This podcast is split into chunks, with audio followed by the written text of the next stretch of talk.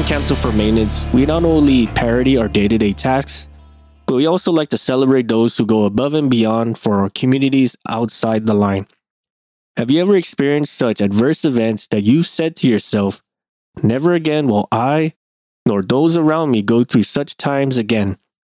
Today, we bring along the nonprofit architect who shares with us how he overcame such adversities and how he now helps the helpers. This is Heroes Beyond the Line, Part 2.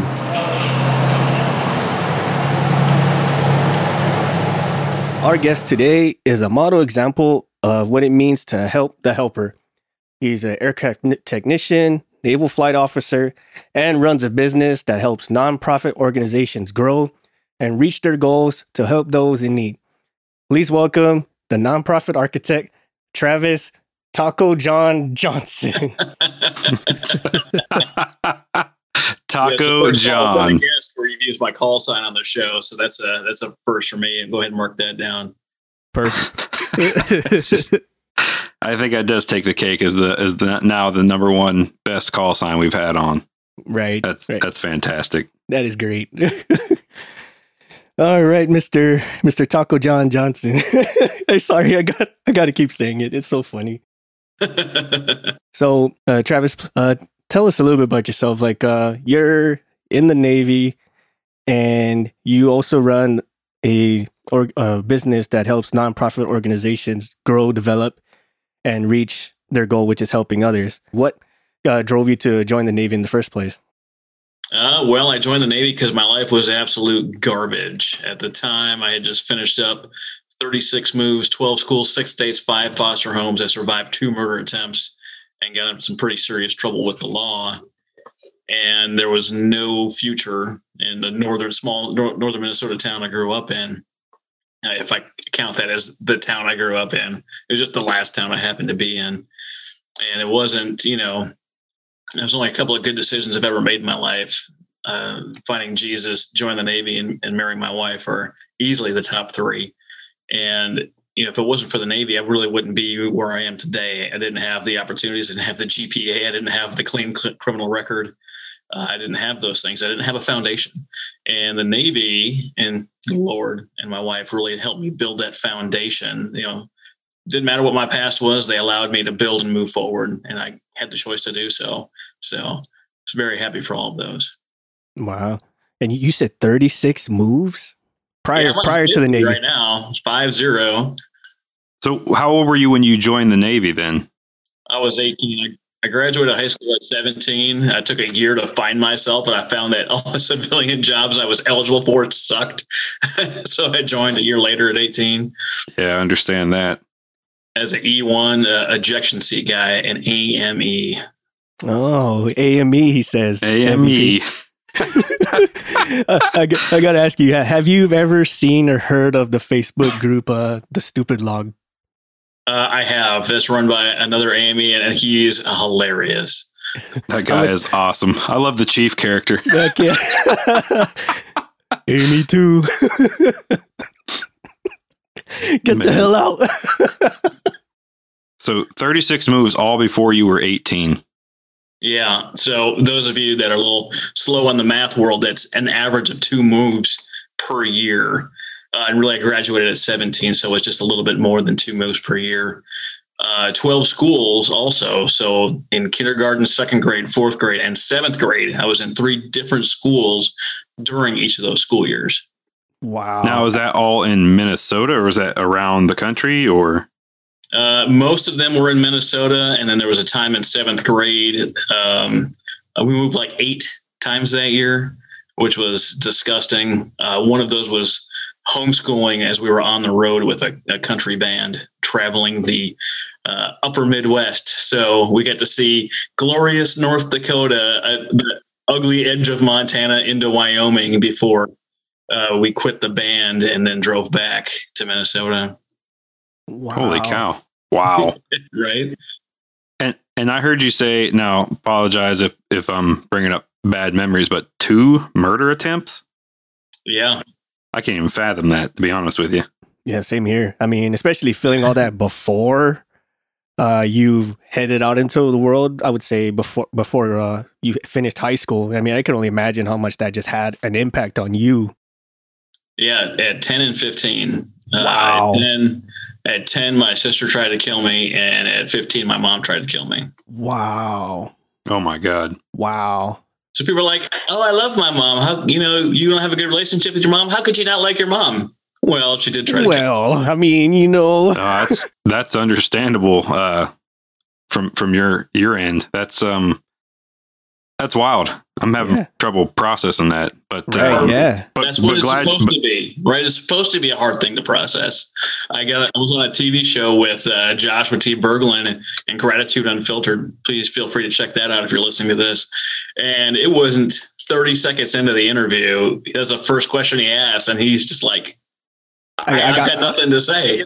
I got nothing. And he brings on like former prostitutes, former drug dealers, like all kind of, of things that people, you know, turning their lives around. And he's been doing this for a few years. And then here he is interviewing Travis, the nonprofit guy. And he's like, uh, so don't feel bad at all.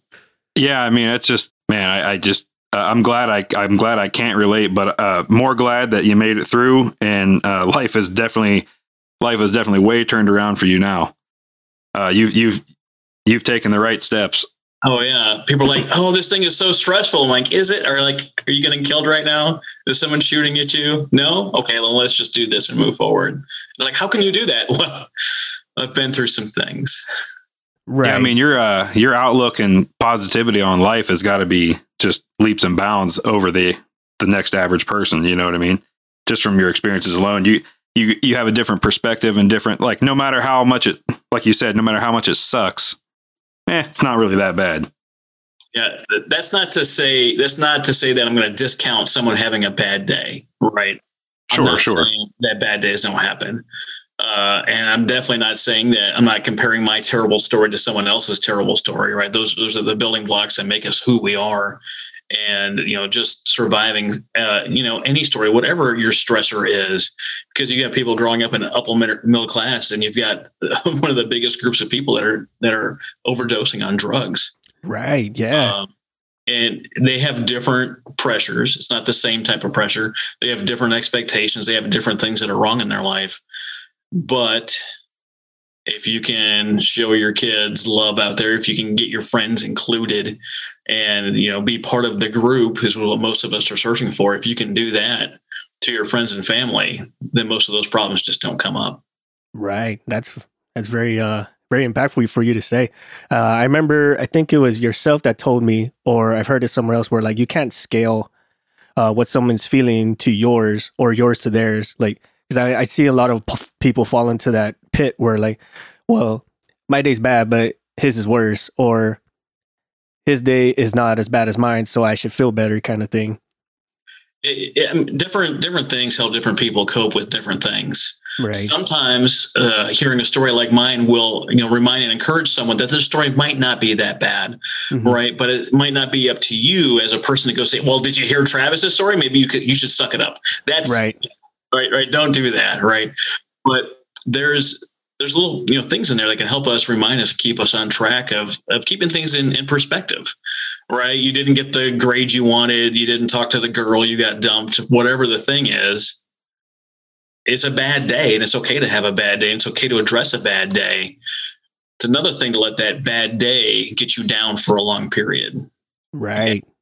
I know there's traumatic things out there that happen in a day. People that lose people in combat or come upon horrible situations or get abused or uh, among the other terrible things out there. Hmm but once it's happened you can make the choice to take the active steps to choose to do something about it whether it's you know taking the steps you need to be mentally well most days. If it's to do try emdr which is the number one va recommended method of getting rid of and addressing ptsd or if it's some other positive action you can choose to change a circle of people. You can choose to start pouring knowledge into yourself. You can choose to be a better person. All those things are within your power of choice and i think my story really helps kind of highlight that Most definitely. Uh, and in you, your case, you went toward the Navy. Now, did you choose to go aviation or it was the choice made for you? Uh, well, it was my choice, right? It's always my choice. Like I, uh, I was talking to my dad, who was a sailor at the time. He was a boiler tech working in the bowels of the ships. Um, you know, he's like, you should consider the military. And I was like, well, I don't want to carry everything I go, or you know, everything I own everywhere I go. I don't want to get shot at. So the Army and the Marines were off the table in my book. Fair enough. You know, and then I looked at the the Air Force and the Navy. There was no Space Force yet, and Coast Guard really wasn't a thing where I was at. Um, and I looked, I went to the Air Force, and they're like, "Do you have anything more than a traffic ticket?" I was like, "Yes." They're like, "See you later." So I went and talked to the Navy. You know, I went and talked to the Navy, and I got in there and uh, kept my criminal record, and I kind of held it close to the vest until the very end. But like, like, oh, well, we never covered this thing. Well, really, I just kind of ignored it until they brought it back up to finalize their paperwork after I'd already uh, qualified for the nuke program and some other things. And I asked my dad, I was like, what, what job should I have in the Navy? He's like, I don't know, but they treat those aviation boys pretty good. And I was like, perfect. Uh, sign me up. I'm, I'm, I'm going to sign up for good treatment. If I have the option, why not be treated well? So, Right. I did that, and then my recruiter got to the end. I was qualified. I got like an 80 on the ASVAB, and then I retook and got a 98 or something like that. Um, and they were like, "We have to have you. Like, we have to have you in. Like, it's a thing." So I had to like talk to the admiral of recruiting command and tell him my story to request a waiver to even join the military, Mhm. uh, and that was approved.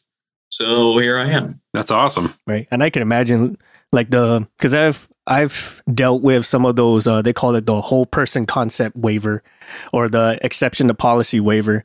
And most individuals you would have to like they want to dig down into you as a as a person down to your soul. Like who are you? What are your values? And how can you help me? And then some of these guys they would just like quit because they don't know themselves like that to say like well i am gonna join and i want to make your service better and all the the details that follow it and so you're I'm just, essentially I'm- trying to sell yourself, right? yeah So, but a lot of people, you're, you're right. A lot of people don't know how to sell themselves. Like, tell me how you can make my life better. Uh, well, you know, I can tie my shoes. I can, you know, I just, especially at 17 18 you know like what do you oh, as no a kidding. 17 18 year old know about life and how to make things better you know Yeah, my daughter turned 18 last week, and let me tell you, she's got a lot of lessons left to learn. oh, I, I, I know for me, when I was that age, uh, I definitely still had a lot of lessons to learn in life, and still every day you're learning. I had a um, soccer coach in high school, and he was from Zambia, and he always said that uh, the day you stop learning is the day you're dead. yeah And he goes, Yeah. and if that day happens before you stop breathing, then you're just brain dead. I thought that was pretty interesting. wow it is it is It's true, and it's a wonder in the digital age that we're able to take in so much information, get not learn a thing, or have access to things like podcasts, like we're doing here today, or audiobooks, or Library of Congress, or your local libraries. There's apps for that that you can download, get free books, and learn.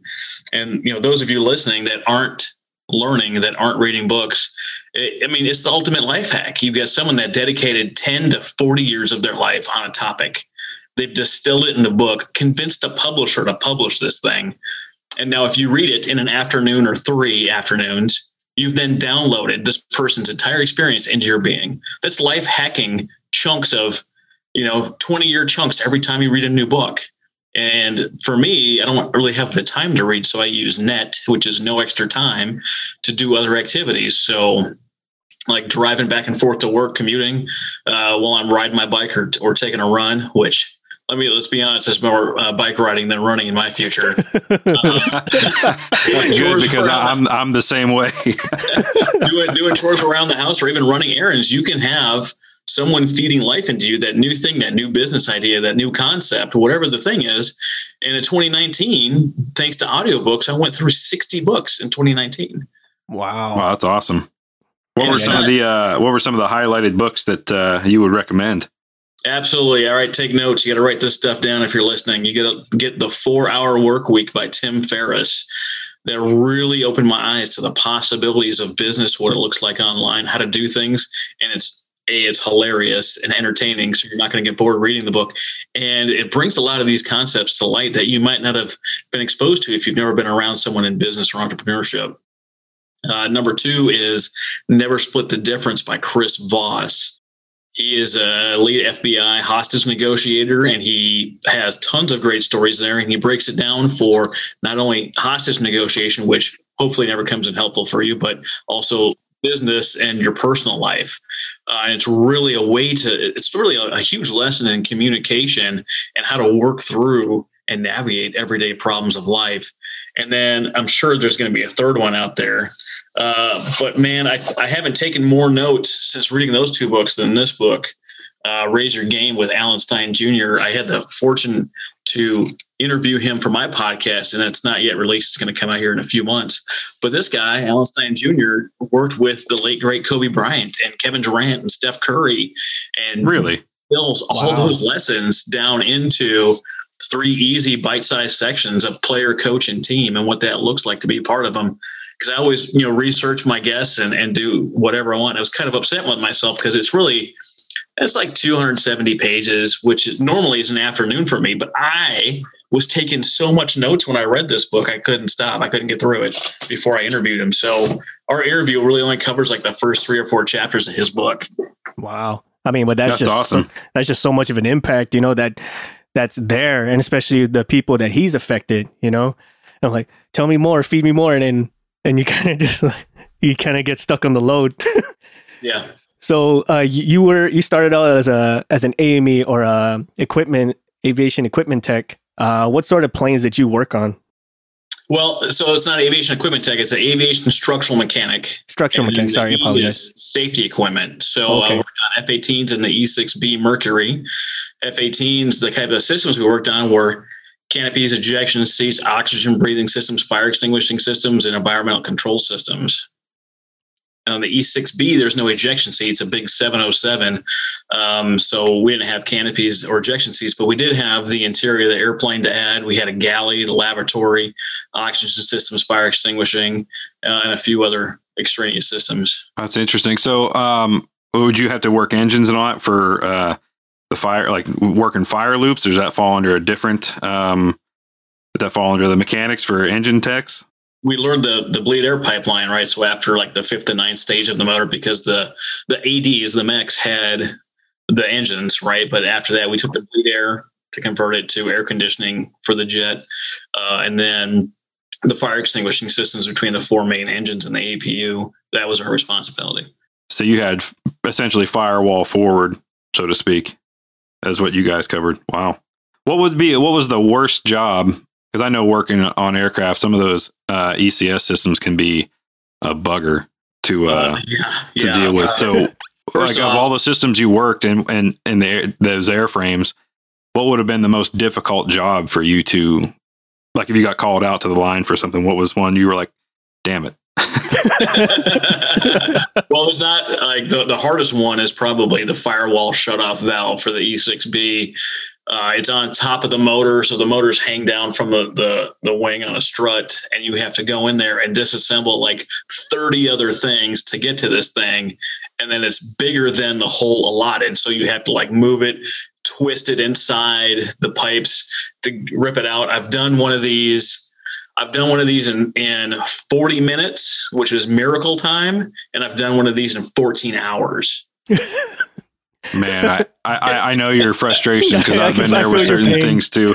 And the whole time you're trying to take the component out, right? It was a it was a bear to get to, and then to find out the hole is undersized as as is typical in aviation. And you're just cursing the engineers the whole time, like, "What? You two more inches on this fucking panel?" Growling, you know what I mean? You know, the engineers are so excited that they got everything to fit in there, and you go to take it apart, and you're like, you guys went to college, really? How did you get it in here in the first place? no. Well, look, well, look good in my CAD drawing. Yeah, I'm sure it did. I'm really sure it did. I think uh, I've had uh, a little bit of experience with the ECS system or like the fire control system, and one of the main problems I've come across is we would think it's the ECS system or it's the fire control system, and so we're like, all right, replace the valve or replace the the controller, whatever part of that system. When like we just we don't even think twice about the easy fix. Like, well, maybe the wire just got broken loose, or maybe it's a bad relay or some shit. Like, no, change the valve. Okay. And so you go through all these re- disconnect 14, 46 other things to get to this valve or to this bad, co- so called bad component. You put it together, same problem. And we do this like three or four times until we figure out, hey, maybe it's the the relay or maybe it's the wire or the cannon plug, whatever the case may be. And you're chasing it around, chasing it around for sometimes days. And then we finally fix it. Well, we just wasted like four or five days worth of work. Thanks. well, oftentimes in, in mission oriented um, operations, they, you know, control or whoever gets uh, gets antsies and they start what I call the the parts cannon or the parts shotgun. yeah. Click, click, boom. Did that fix it? nope. Click, click, boom. Did that fix it? And you just keep going down the line. Whereas, like you said, if you'd have just taken 30 minutes and pinned out some cables, you might have figured out that uh, you had a short or a fault in the harness somewhere. But I think it's one of those like it's got to look like we're doing something. So you know, bring out the cannon. now, now, Travis, you you've uh you've since transitioned to be a flight officer. What steps did you take to to go that way? Uh, well, it might might sound like some steps you might not have expected. There was a period in there. I was a I was a first class or an E6 to those of you that are not familiar with what a first class is. I was teaching, I was at uh, CNATT Det Tinker. So I was teaching our airplane, the E6, to the new guys coming in. And a situation happened where someone checked in that I thought was kind of uh, a jackass. Mm-hmm. And I was in my mid 20s at this point. I had really matured in my life. And someone says, Hey, look, you guys are brothers. You guys are like the same person and it was a shock to me. I didn't realize that everyone saw me like I just saw this guy. I thought I was being funny. Turns out I wasn't. Um, and I reevaluated my life. I changed out the, the people I hung out with, and I looked at people that were doing things I wanted to do, people that cared about uh, their family life, people that cared about being good husbands and good fathers, people that cared about their education, were working hard on their career, staying in shape, doing all those things. And when I did that, I realized that I wanted more. I wanted to do something differently. And this opportunity for the uh, STA-21, the Seaman to Admiral program came up. And I asked some questions about it, and it sounded interesting. I asked a bunch of the old flight engineers, by the old trusty guys out there. I was like, "Hey, did you guys ever think about doing this?" And they're like, "Yeah, I did when I when I was younger, but I really wanted to fly." And by the time I got back to it, I was too old. And I heard this a dozen times. I was too old, too old, too old. I let the opportunity pass me by, and I talked to my dad, uh, who is still in. He, he just retired. He's a boiler tech, first class, retired twenty six years in the Navy. I was like, Hey, did you ever look into this? He's like, I did. And people told me to apply. I was like, Well, what happened? Why didn't you? He's like, I wanted to make chief first. And I was delaying making chief before I put the application in. And every year I thought I had chief, and every year went by and I didn't make it. So I never applied. So he let that hold him back. And he's like, Look, if that's something you're interested, apply don't let anyone stop you. So I did. I put in the application in. I must have ran through that instruction uh, 50 times and I ran through it 50 times more. I put my my uh, application together, which was some gargantuan, like 896 page application. It was disgusting. Holy cow. yeah. Yeah. But, you know, I, I, had decided, I was like, look, I, the average of making first class in my rate was 11 years, and I made it in seven. And it's not because I'm an amazing person. I just knew when those opportunities came up that my family needed more money. Mm-hmm. And I only had one or two shots a year to make this happen for them. And if I wasn't doing that, I was being a bad father. Wow. Right. Regardless of what it meant for my military career and more responsibility and all that other crap. Because whenever the Navy is gone, whenever the military is gone, you're left with your family. Is it intact? Do they love you or is it in shambles or are you split apart? And you get to choose that based on the things that you do. And so I decided, look, I'm going to be an officer because the average for making chief in my rate was 17 years. And wow. I was at my nine year mark. I was another nine years away, eight years, nine years away from this thing. And I say, all right, I'm going to apply for this. If that doesn't work, I'm going to apply to be a limited duty officer. If that doesn't work, I'm going to finish my degree and go through OCS. And if that doesn't work, I'm going to join the Army and do their OCS or whatever they call it in the Army. Mm-hmm. And when you're determined, when you've determined what it is that you're going to do and you've chosen, you have that clarity, all the pieces fall in place and everything lines up. So that first application I did for Seaman Admiral program, they said yes. And I got accepted my first time out of the chute, which I was pretty shocked, especially just a year earlier, people called me a jackass.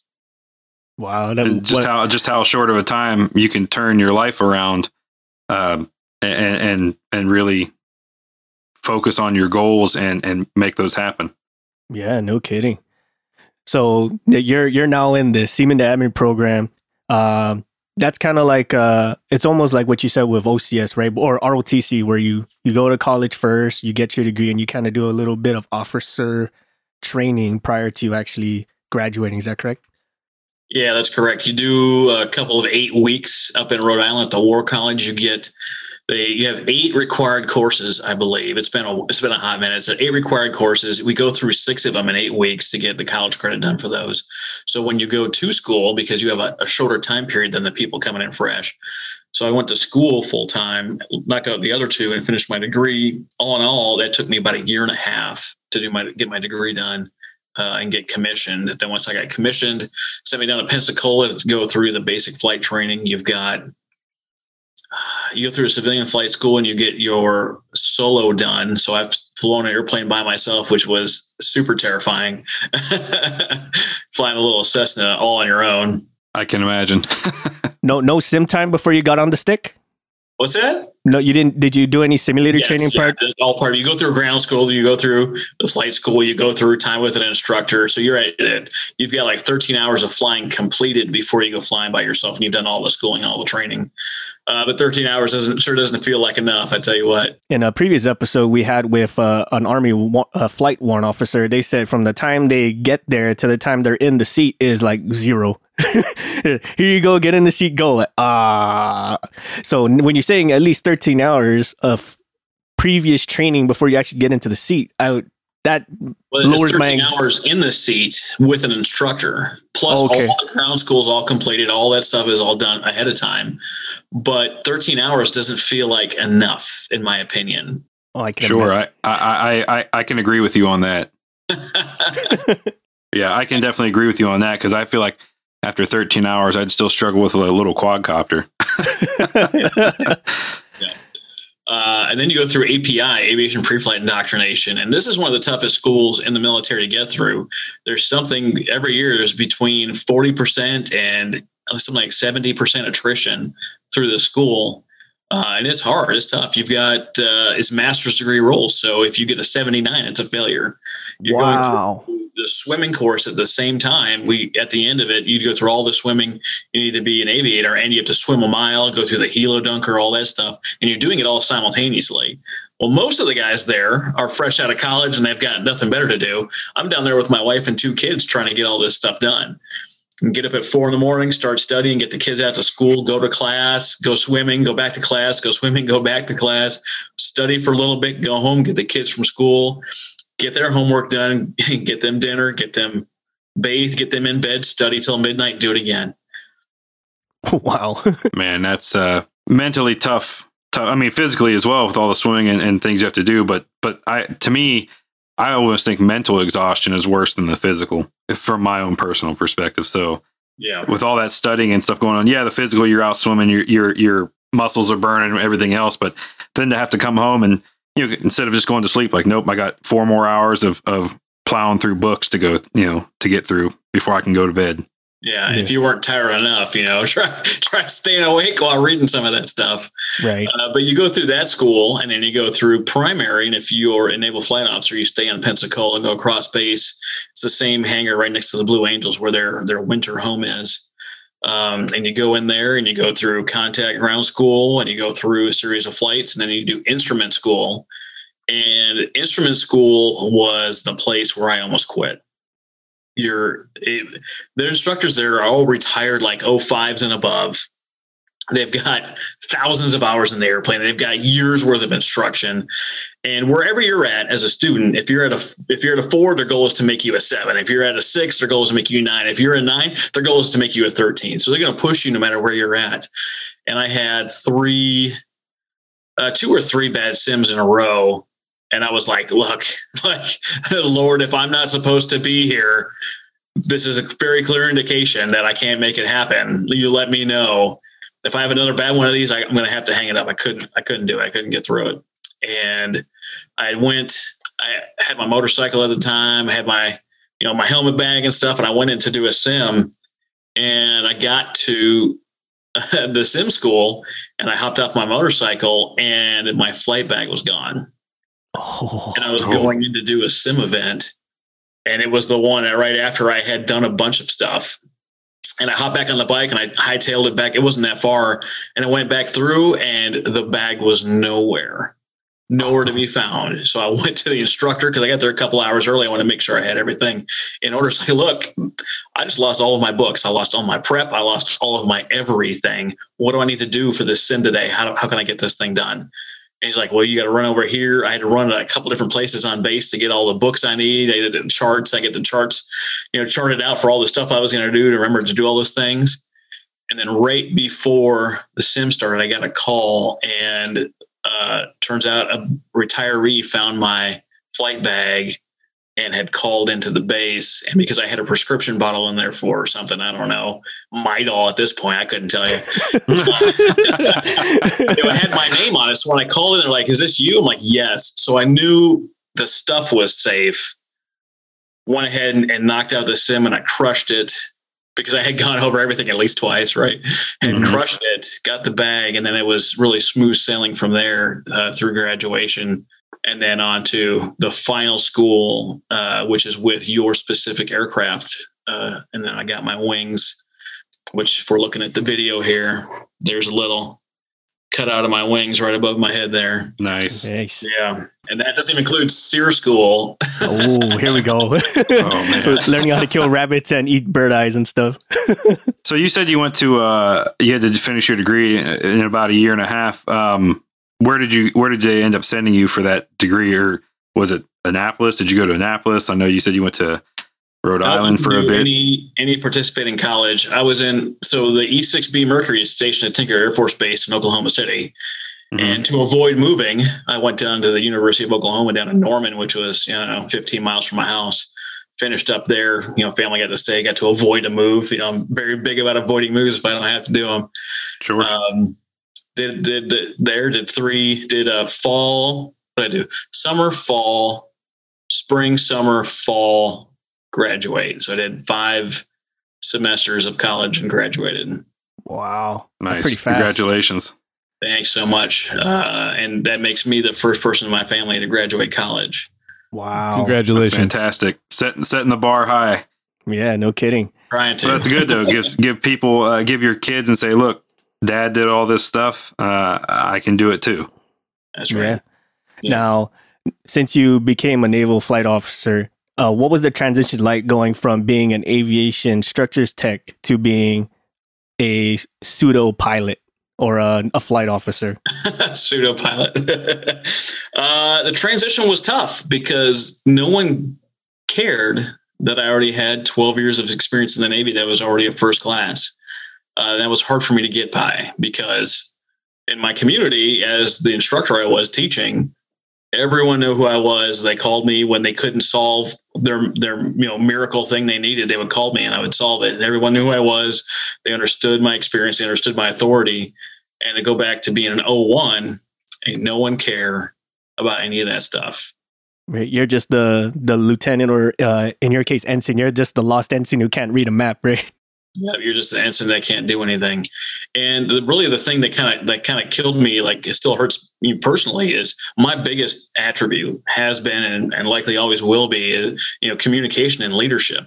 Well it Mhm. turns out as a junior officer in the navy they don't care about your leadership at all especially in aviation they don't care until you're a department head, until you've gone out and done some things, because that's the natural progression of everyone else. You really haven't learned enough to be a leader. So my main focus was leadership. And what I didn't know until it was far too late is that they don't care about that at my rank. They care about uh, being a technic, being technically proficient and being an expert at your job, at your mission, your tactical qualification. And I didn't know that. Uh, but no one told me, and no one told a lot of people. The only difference is the other people have nothing else to focus on because they have no leadership experience or ability. Mhm. So for me, that was getting in, in the way of, of some of my career, not knowing that little factoid, which would have been super helpful. Now, So how did you how did you um how did you overcome that then using you know using your leadership to then all but still being able to use your leadership abilities, but also becoming more technically proficient at your specific job, kind of blending those two together to show uh, your superiors that hey, you do have what it takes. Um, yes, you're learning and becoming more proficient, but look, I, I also am capable of more than just being technically proficient.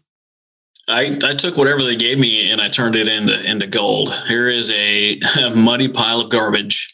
What are you going to do with it? And some people would just dry out the garbage. Some people would tidy up the garbage. I turned it into straight gold for them. I used my experience that I did have, and I went back to the same community that I was enlisted in. So I knew a lot of the senior leadership, and I leveraged my network to help with the things that I shouldn't be doing, right? I use them to Mhm. do.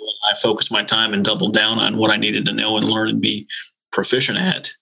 And I left there fully qualified. I was a combat systems officer, instructor, and mission commander on a half a billion dollar nuclear command and control platform. Wow. That's awesome.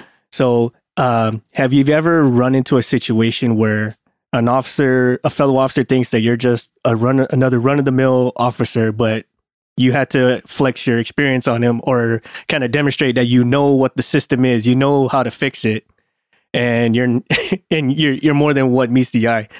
Uh, I've had to do that a few times. One, I had to do with with an enlisted guy uh, in the AT shop. I was the avionics division officer, which is not a big fancy title, but I went in there uh, just have lunch with the guys and get to know them and understand, you know, who who I was and who we were working for. And uh, one of the young bucks, like maybe an, in E4, was kind of jacking his jaw a little bit and running his mouth. And my buddy, who had known for you know ten years or more, he like jumps out of his office and like looks to see what's going on. I looked over and I was like, Hey chief, do you want me to take care of this? And he's like, No, sir, no, I don't. I will talk to him. And I left and I came back the next day and he was uh, uh, groveling and mumbling. It's like, oh sir, I didn't I didn't know. I had no idea who you were and this and that. I was like, Oh, so you treat other junior officers like garbage too? Uh uh uh like Michelle can stumble on her own words.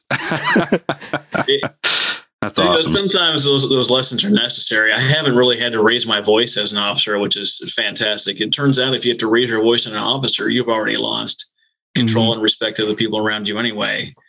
Um, so I haven't had to do that unless it conserves safety. So I've had to raise my voice a couple times in safety, but really, most people are intelligent enough and motivated enough to get whatever you need done. You just got to make sure they understand what the heck you're talking about and that your expectations are set. And once those are done, especially in the military, it's pretty easy. Stuff gets done and, and things move forward. So I haven't had to do that too much.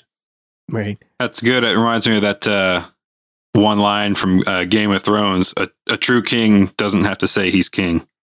Very true. You know what I mean? Your your uh, your presence and leadership speak for themselves. Your your uh, what do they say? It, uh, your reputation precedes you.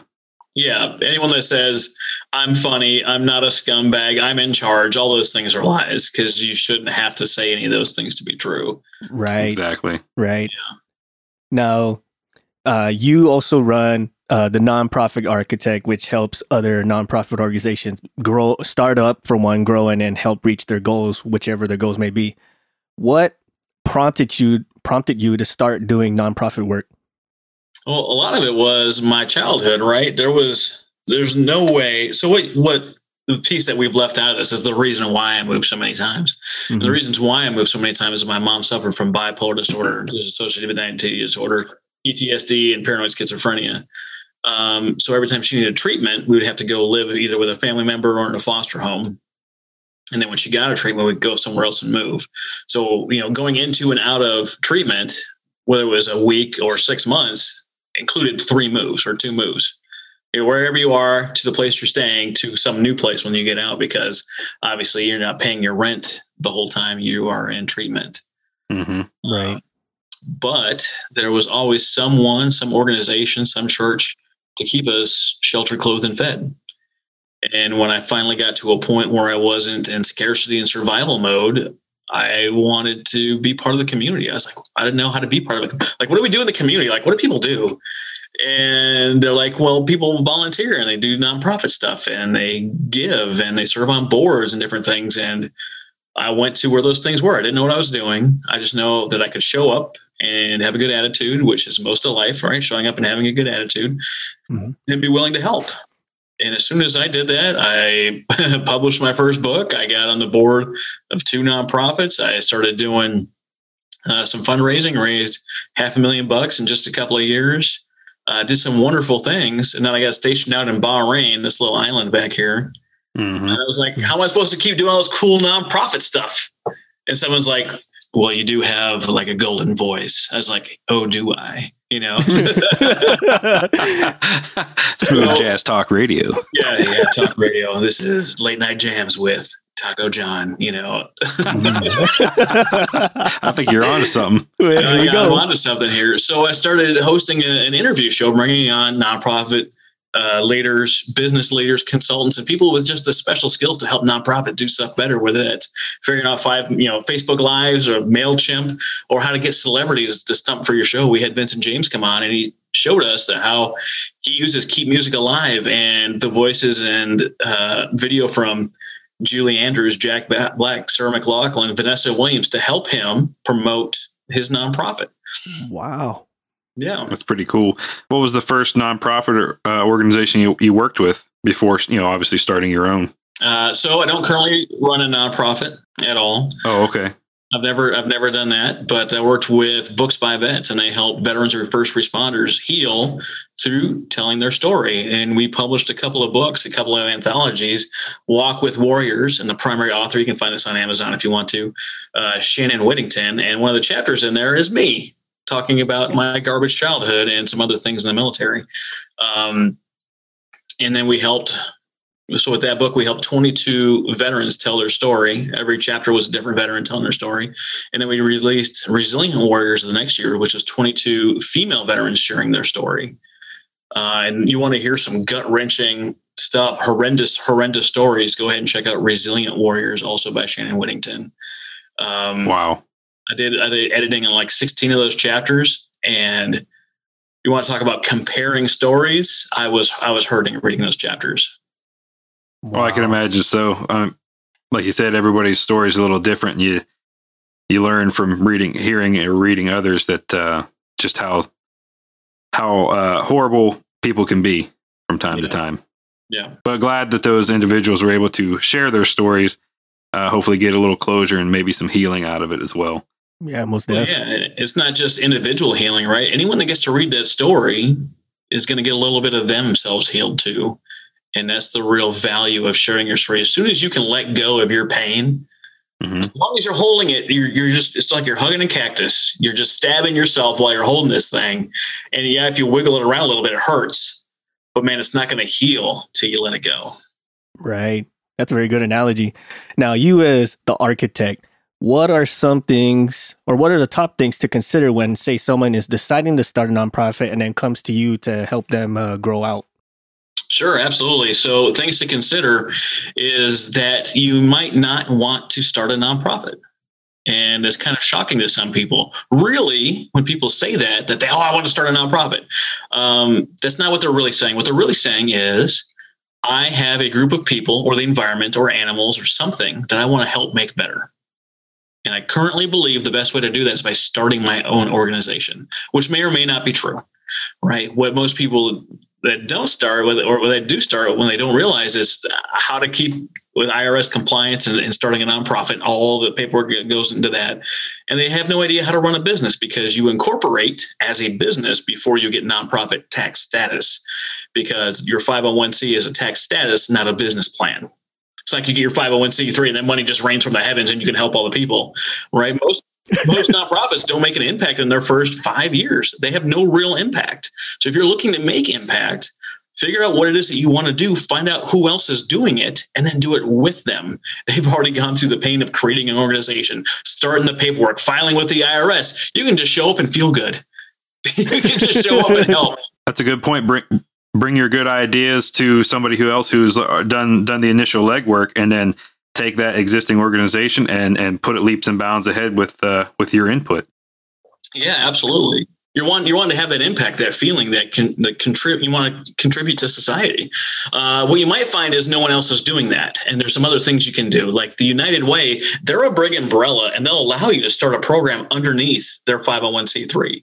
So you can be a program manager for the thing that you want to do, delivering services, and they have all the paperwork and compliance and stuff that they have to deal with, and you get to be boots on the ground that so many of us like doing. Uh, but you've, you've done your diligence. You found out that people aren't providing these services. United Way is not available. Maybe an organization in another state is looking to branch out into your area and then you can be the person there which is much cheaper to do they've got the national certification right they've got it if you're listening to this and you're a nonprofit there's 33 states that require uh, registering as a 501c3 to operate in. So if you're operating in more than one state and you're not registered in that state, you've got to file the paperwork for that state if that's required. Um, but you can start the chapter in your state. So you can have all their logos, all their branding, all their, their tax ID number, all the bylaws, all of the things that are pain to create, you can just get from someone else and create your own little chapter there. Uh, and there's so many organizations that do that. I just had a meeting the other day with the the Battlin' Betties, which is a group of uh, pinup gals that go around with hijinks and you know doing good stuff to veterans and first responders and having a lot of fun. Uh, their main office is out of Texas, and we're in Oklahoma, and they're working on the paperwork to get official here in Oklahoma, so they can do that without the IRS being a being a, a pain like they can be. for sure. for sure, I can imagine. And I think uh, with nonprofits, uh, one of their biggest issues that they run into is funding or money. Uh, what would be some of the things you would say for uh, a nonprofit either a not having any money or struggling to get said funding? Sure. Uh, I'm going to backtrack a little bit and answer this. But like the three main areas of starting a nonprofit are admin, that's your board, that's your executive director, that's compliance with the IRS. Then you've got programs, which is the fun stuff right? Delivering services to the people in need. And then the third leg of that is funding. And if you don't have those three things at least started or, or pseudo figured out before you start, you're going to have problems. Funding is the one that's the biggest problem. And that's the one that we help with the most at the Nonprofit Architect. You know how it seems like nonprofits are just chasing, spending all their time chasing a buck to, to make things happen. You know, our, our programs are designed to automate funding each and every month so you can say no to more work and say yes to more donations. Wow. Oh, interesting. Now, is there a, a website or you, you said there's other groups available um, for somebody looking to get into it? Is there a kind of a one stop shop that has most nonprofits or organizations listed that you can go through and say, "Hey, I'm I'm interested in this or I want to get involved in whatever." And and you can kind of go through there and see who's located where and contact info? So I'm assuming mostly veterans listen to this show is just my guess. Uh, there's a great organization called the After Action Network dot org. Afteractionnetwork.org they have a compilation of lists of every service in your area. What it takes to apply for those services uh, if you're someone that's in need or has contact information if you want to help them out. If you're wanting to get involved and you're not sure what to do go to your local what is it called? Center for nonprofits in your chamber of commerce and see who's in your area. You can you can of course you know donate to or volunteer for a big national organization but those don't really have the Im- same impact as someone in your local community might have. So if Very you're looking true. for to make an impact to get involved and do something good find whoever it is in your area doing things either through the center of nonprofits or the chamber of commerce or you know by asking me at your as your last resort like you've done those first two and as your last resort um, to figure out you know how you can pitch in and do something good. So so where can one either military or not find you to help them either a get started on their nonprofit or to grow their nonprofit influence I am on Facebook most often. You can find me on any social media, Nonprofit Architect. You can search on Google the Nonprofit Architect podcast, and I think I'm like the first 30 results. Uh, so that makes it easy. Um, my SEO was off the chain, guys, off the chain.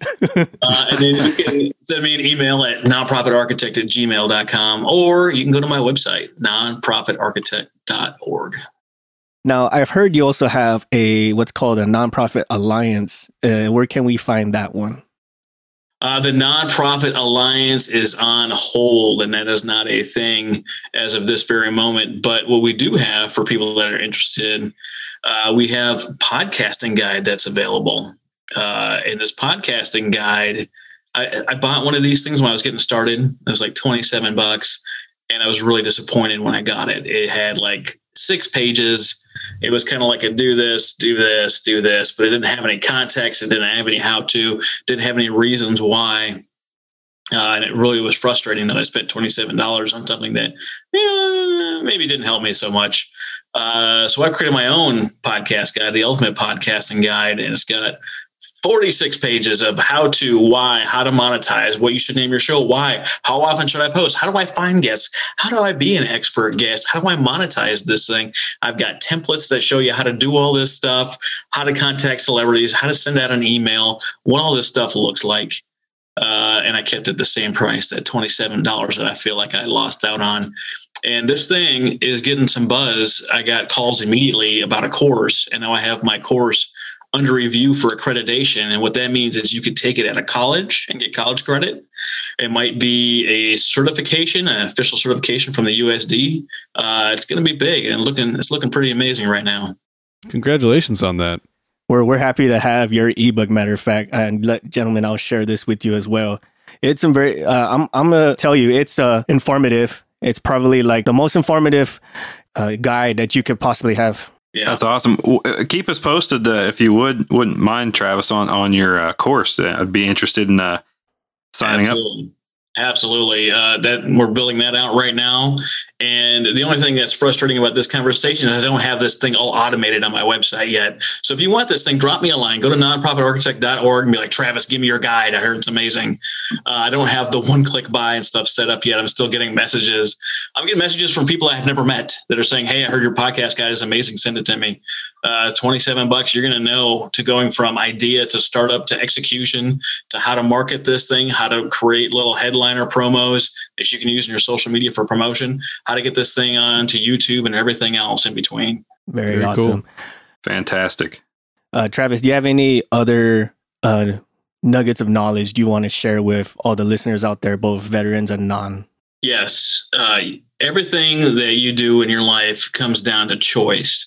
And if you've made jo- bad choices in the past, you can't do anything about them. You can apologize, you can forgive them, you can forgive yourself, you can move forward, but make better choices. If you're not educating yourself, educate yourself, whether that's formally through some kind of degree program, a certificate program, or informally through podcasts, audiobooks. And if you're a nonprofit out there and you're not educating yourself, you are doing the people you're trying to serve a disservice because you're not learning how to do it better, how to do it cheaper, how to do it more effectively, how to free up your time, how to build a team, how to have all that stuff. If you're not developing yourself, you're just wasting away. You're, you're not doing things right. I know MVP brought that up a little bit earlier. You've got to be developing yourself. There's not a chance uh, in hell that I, I should have been where I am. There's not a chance right? I had the slimmest of chances. Five foster homes, just that number alone puts me in this huge category of people that don't make it for whatever reason. See, you can take whatever's given before you, can, you can decide, I'm going to follow this example or I'm going to reject this example. There's a famous story with two brothers. One is an alcoholic and one is the Fortune 500 CEO. And you ask both of them why they are that way their answer is the same. You see, my father was an alcoholic. I had no choice. See, they both had the choice. One had the choice and he chose to reject it completely. And he vaunted himself up to be a Fortune 500 CEO. And the alcoholic brother said he had no choice. He had to be exactly like his dad. That's garbage. You have the choice to do it right, to do it better. You have the choice to go to the gym. You have the choice to do push ups in your house if you can't afford a gym. You have the choice to go to the library and read free books you have the choice to go on YouTube and learn the skill you need to do. Whatever the thing is, you have the choice to do it. You just have to be the one to do it. No one cares about your life more than you. No one cares about your career more than you do. No one cares about your family more than you do. And if you're not caring, you're not doing it right. That's awesome. That's a very strong message. Well said. Very well said. Very well said. Travis, it was such an honor to have you onto the show. Uh, we've learned so much in the short amount of time we were talking with you. I'm like, my life's changed already just from all the stuff you shared. And I'm pretty sure anyone else listening to this, they have some idea of how to go forward both within themselves and with the community they're with, and then also how to find you or take some of the information that you share to make what they want to get going move forward. Hey, it was a lot of fun. Thanks for having me on the show today, fellas. Of course. Thank you. Yeah, appreciate you coming on, uh, Travis, aka Mr. Taco John. Uh, your story is one of uh, one of a lot of highs and lows. Um, fortunate, it's been a lot more highs than lows, but uh, you're definitely an inspiring individual to uh, make me, you know, want to be a better at my career, better father at home, uh, better uh, active member of the community. So, uh, thank you for your time and uh, your wisdom. Thanks a lot, guys. Thanks again. We'd like to thank our patrons for supporting our show and allowing us to keep producing episodes, bring on guests like Travis, and keep Shoreline ever the happy to produce our show. With special thanks to Erica Lamont, Chris Hawkins, Stephanie Boatman, Jenny Dignan, Ryan Frushauer, Daniel Schubert, and Steven Shivers. Thank you all, our patrons, so much for all your support and again, your patronage. If you have ideas, topics, or stories for the show, or you would like to be a guest on the show, visit cancelformaintenance.com and drop us a line on our contact us section. We will do whatever we can to get you and or your ideas onto the show. Check out our sponsor, Rockwell Time, for all sorts of outdoors and sporting apparel such as watches, safety rated sunglasses, and snowboarding goods. Visit rockwelltime.com, use code CX4MX, and save 10% off your purchases. Support us on Patreon at patreon.com slash cancel for maintenance. Patronage again allows us to continue making episodes and maintain our gear.